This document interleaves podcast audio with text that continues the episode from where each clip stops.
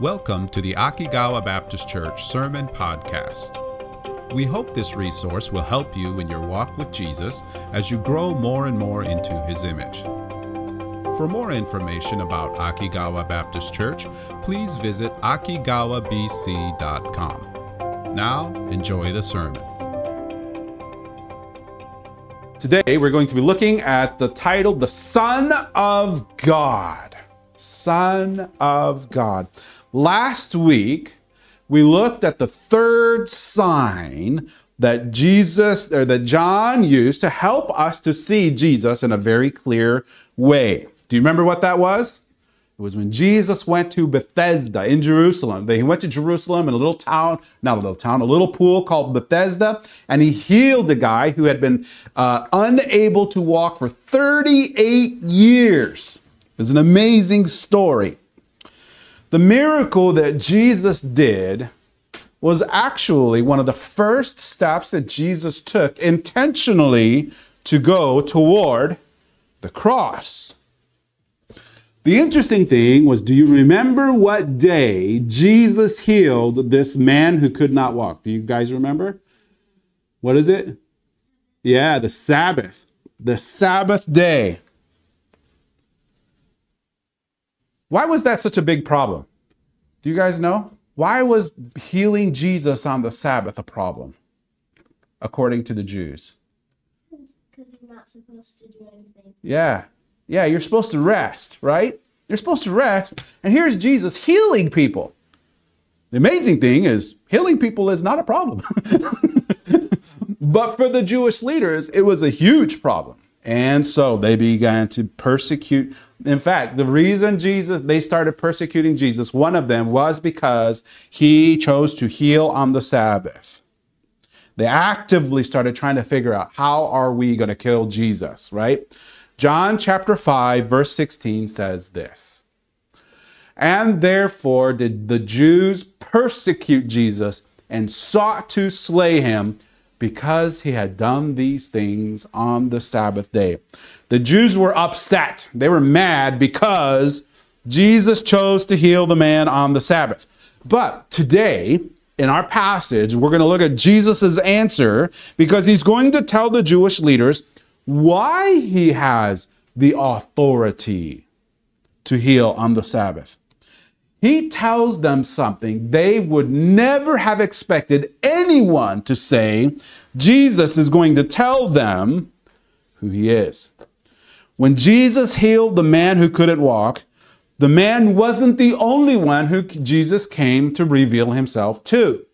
He also came to that place to reveal to the Jewish leaders who he was. Today we're going to see that Jesus reveals to him to them that he is the son of God. Have you ever thought about what it means for Jesus to be the son of God? We use that title for Jesus, right? Jesus, the son of God, right? Today, through what Jesus says, we're going to see how uh, amazing the magnitude of what it means for Jesus to be the Son of God. And it is pretty incredible. So let's start by looking at what Jesus says in response to their being upset at him for healing on the Sabbath. Let's look at it. John chapter 5, the next verse, 17 says this But Jesus answered them, My Father worketh hitherto, and I work. At first, it's kind of hard to understand what this is saying a little bit. My Father worketh hitherto, and I work. What is he talking about? What is he saying? First, let's talk about my father worketh hitherto and I work. My father is always doing his work, even up until this very moment. And just like my father, so am I. Think about the miracles Jesus has already done. This is the third miracle that John talks about, but it is definitely not the third miracle that Jesus has done. Do you remember the last time Jesus was in Jerusalem? Remember when he cleansed the temple? And then after he cleansed the temple, what did he do throughout the rest of the week? He did signs and wonders, right? Everyone saw Jesus doing amazing miracles. It was incredible. Do you remember when Nicodemus, the ruler, one of the rulers of the Jews, a member of the Sanhedrin, a Pharisee, he came to meet Jesus at night. And one of the ways he, he, he introduced himself and he addressed Jesus is this. He came with basically a question like statement. The same Nicodemus came to Jesus by night and said unto him, Rabbi, we know that thou art a teacher come from God, for no man can do these miracles that thou doest except God be with him. The miracles Jesus did were real. They were undeniable. They were absolutely, legitimately true, and everyone knew it. So Nicodemus is just saying what everyone in Jerusalem recognized that there's no way anyone could do these miracles unless God was with him, right? In their minds, Jesus was like some kind of a prophet or something, some great teacher whom God had given the power of doing miracles. But then one day, Jesus does the unthinkable. He heals someone, but he does it on the Sabbath. And this causes a great problem, a great conundrum for the Jews, because here he is. How can God be someone with who, in their minds, don't follow the laws of the Sabbath? They assumed that if Jesus didn't keep the Sabbath, then God must not really be with him right? Because if God is with you and He's doing these powers within you, and then you go and do something that in their minds breaks the laws of God, then how can God actually be with you? Their assumption was this guy's a liar, he's a trickster, he must be stopped. But Jesus tells them something very different. He reveals that he has full authority to work on the Sabbath if that's what he wants to do. Why? Because he is actually, uh, because of who he actually is, the Son of God. And this is how he answers them. Verse 17, he says, My Father worketh hitherto, and I work. What does it mean for my Father to work hitherto. My Father is working even up until this very moment.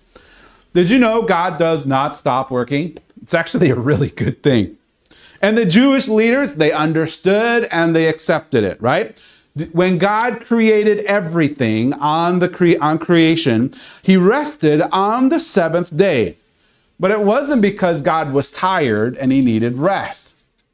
There was no exhaustion, there was no ex- rest in context, he's looking at all of creation and he's taking a day to enjoy it and to see what he had made. But also in Genesis 2, it says that God blessed that day and set it apart as holy. It was a memorial for us to remember that God created all things in six days and for us to understand our need for rest the Sabbath was made for man. Just because God rested on the seventh day of creation doesn't mean that God rests every seventh day, right? God never stops sustaining what he created. He never stops sustaining what he created. In every moment, he keeps the universe running. He is always in complete control of all things. He's always working to, to work the plan of redemption through throughout history for through each moment in time and this is a good thing did you know this is true even in your own life God doesn't stop caring for you just because it's the Sabbath day. Can you imagine trying to pray to God and and and and you're like, Lord, I really need help. I'm I'm in trouble. I've got this massive problem, and the Lord responds, Ah, did you notice what day today was? Sorry, I can't do it today. Uh, this is the Sabbath. I'm resting, but come back to me tomorrow. He doesn't do that.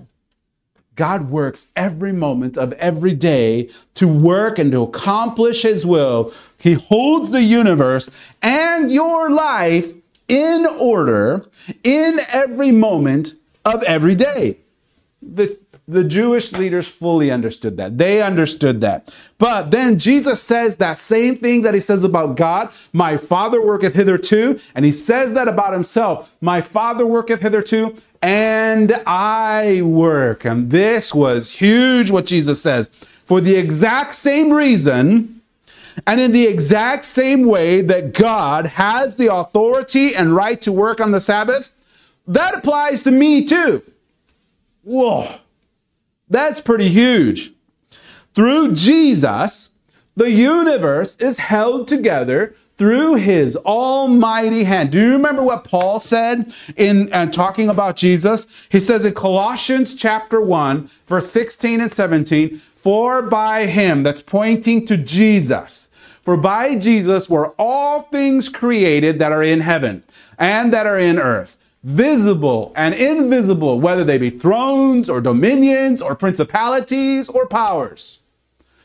Verse 17, and he is before all things, and by him all things consist. Hold together. Don't go into chaos. Held in order all the time. It's amazing, isn't it? This is kind of a side note, but think about this for a second. What's really amazing is that Jesus, the Son of God, the one who has full authority as the Lord of the Sabbath, chose to humble himself as the Son of Man. He chose to obey his Father's laws perfectly and completely for the very ones, us, that he created. This is amazing. It is important to understand Jesus did not come to obey the extra bonus laws that the extra Pharisee, the Pharisees made, but he did come to perfectly submit to and obey his Father's laws that God had set in place for us. And he could have said that. He could have said to the Jewish rulers, I didn't come to obey the extra laws that you did. I came to obey the Heavenly Father's laws concerning the Sabbath. But you know what he doesn't do? He doesn't use that as an excuse for why he heals on the Sabbath. He could have legitimately said that, and there would have been nothing they could have said. But he didn't do that because that wasn't the reason for his answer. The reason for his answer has was and always was, always was for him to reveal who he is to those who were angry at him that he truly was the Son of God. And as God's Son, he has the authority and the right to be the Lord of the Sabbath. He was establishing his authority as Son of God. It's pretty amazing. The Jews did not like that answer. Verse 18, therefore the Jews sought the more to kill him because he had not only had broken the Sabbath, but said also that God was his father, making himself equal with God. They did not like his answer. It wasn't a problem of confusion. They knew exactly what God, Jesus was saying. Jesus had gone way beyond talking about why it was okay for him to do this, these things on the Sabbath. He's bringing the conversation to an entirely new level. When Jesus said, My Father, he didn't say our Father, he said, My Father. And this was part of the problem that the Jews had with what Jesus said. Jesus said, My Father. They understood that he was talking about Jesus' relationship with God being very unique. It's special. It's not the same as everybody else's relationship with God. My Father uniquely identifies him with God. He's revealing himself as the Son of God. As God the Father is, so God the Son is. Pretty amazing, right? Thankfully, Jesus doesn't just stop there and make us like want to know more. he reveals a whole lot more about what he tells them. He continues to reveal more about his relationship with his Father. And because of what Jesus says here to these men, we have a very clear understanding of how God the Son and God the Father's relationship works. It's really interesting. So let's keep looking. Verse 19. Then answered Jesus and said unto them, Verily, verily, I say unto you, the Son can do nothing of himself, but what he seeth the Father do. For what things soever he doeth, these also doeth the Son likewise. Look at the unity of their relationship. The Father and the Son are intricately united together. Look at the unity that Jesus, the Son, has with his Father. He never acts on his own. Can you move up one, Dan? Go to the beginning of the verse. Verse 19, the very top. Then answered Jesus and said unto them, Verily, verily, I say unto you, the Son can do nothing of himself. He never works independently of his Father.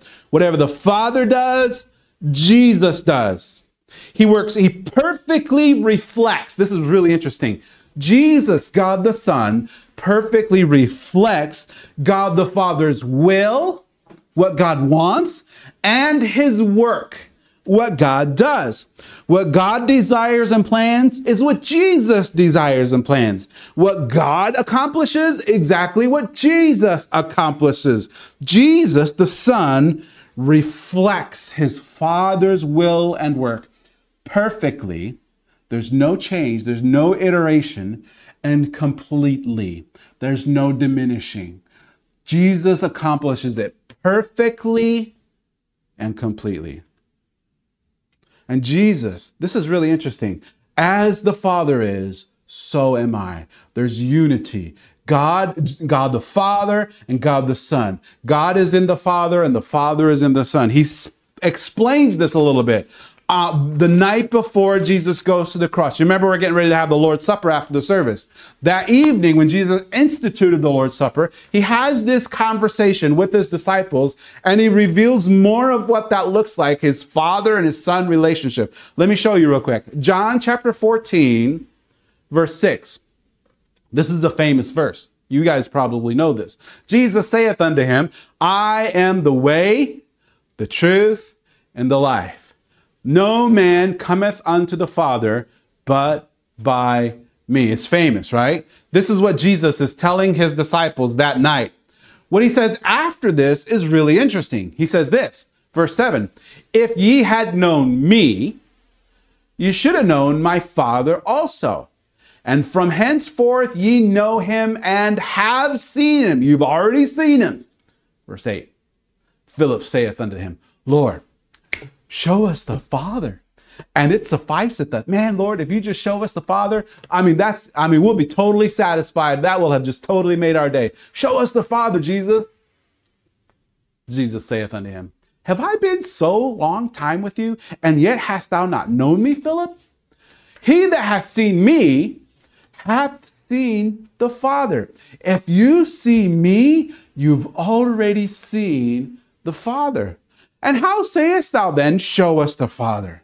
You've already seen him. What does he mean? Verse 10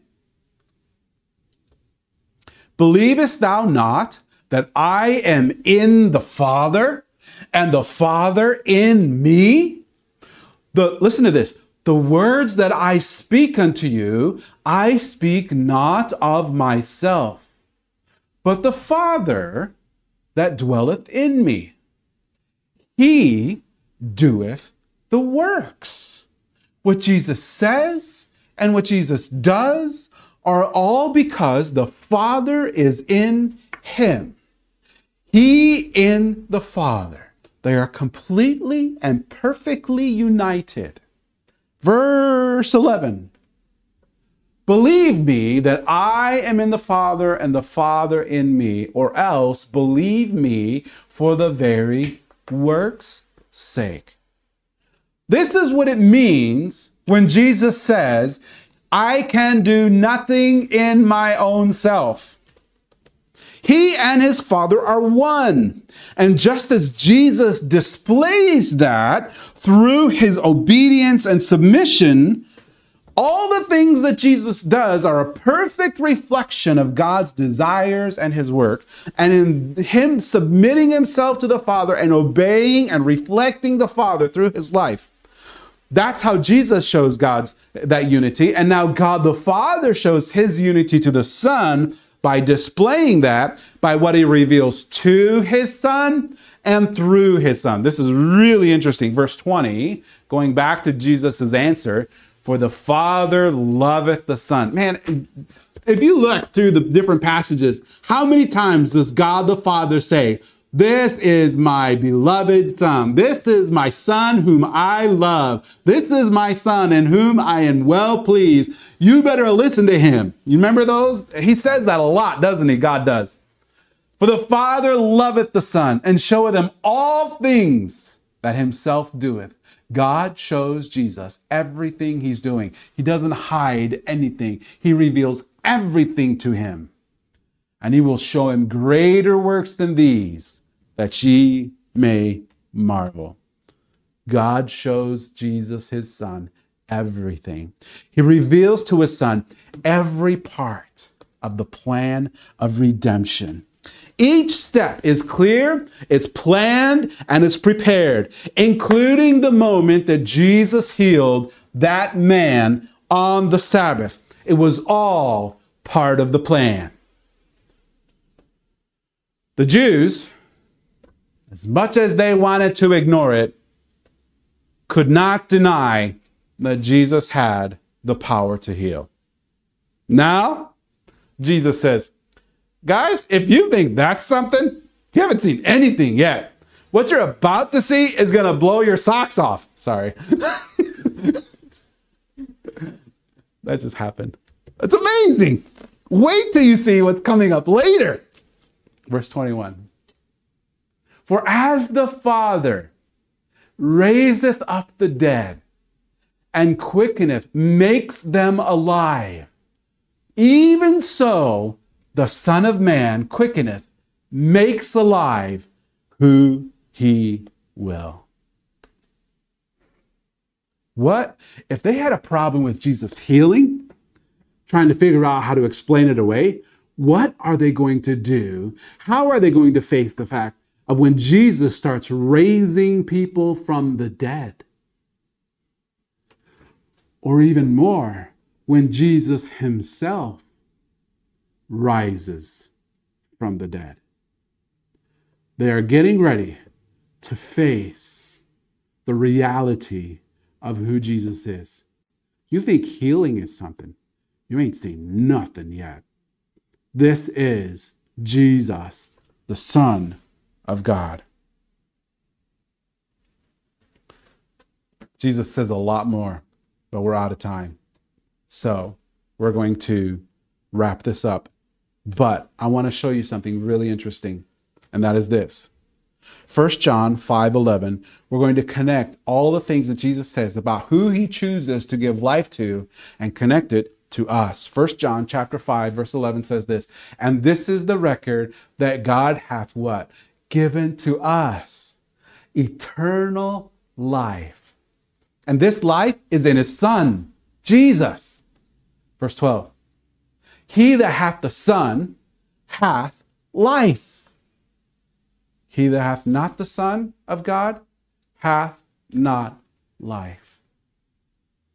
These things have I written unto you that believe on the name of the Son of God. Why? That ye may know that ye have eternal life.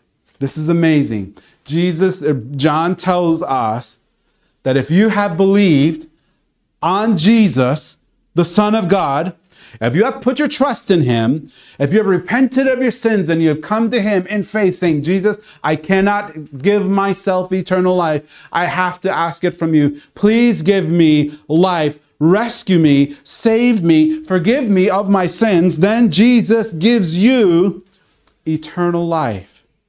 God gives it to you through His Son, Jesus.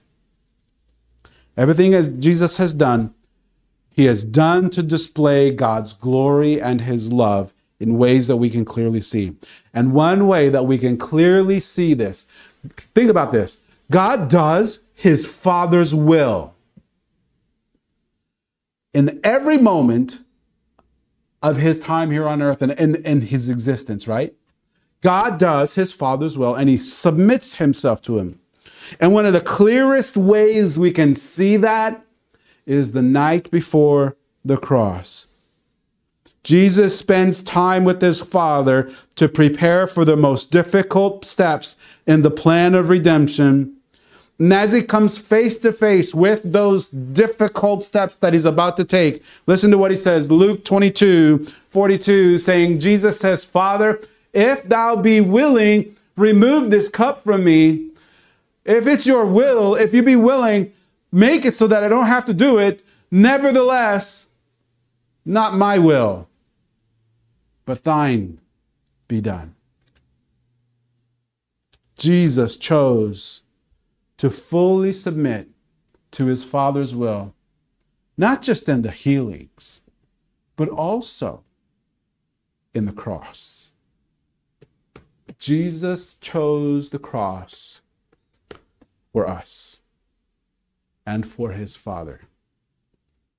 And this is amazing. This is the gift. This is the way, this is the reason that we can understand the sacrifice that the Son of God was willing to make on our behalf to make it possible for us to have life in his name. Let's pray. Oh, Father, thank you for revealing yourself through your Son Jesus, thank you for being willing to come to where we are to reveal as clearly as we could see our Heavenly Father in ways that we could understand. Thank you for that. And now you have given us the option of choosing to accept, to receive you as our Savior, as our Redeemer or to reject you and to choose something else for our redemption, our rescue. Jesus, thank you for giving us eternal life. Thank you for paying the price that it cost for us to have eternal life. Now, as we take time to follow the Lord's Supper, I pray that you would continue to remind us of all of these ways that you have blessed us. In Jesus' name, amen.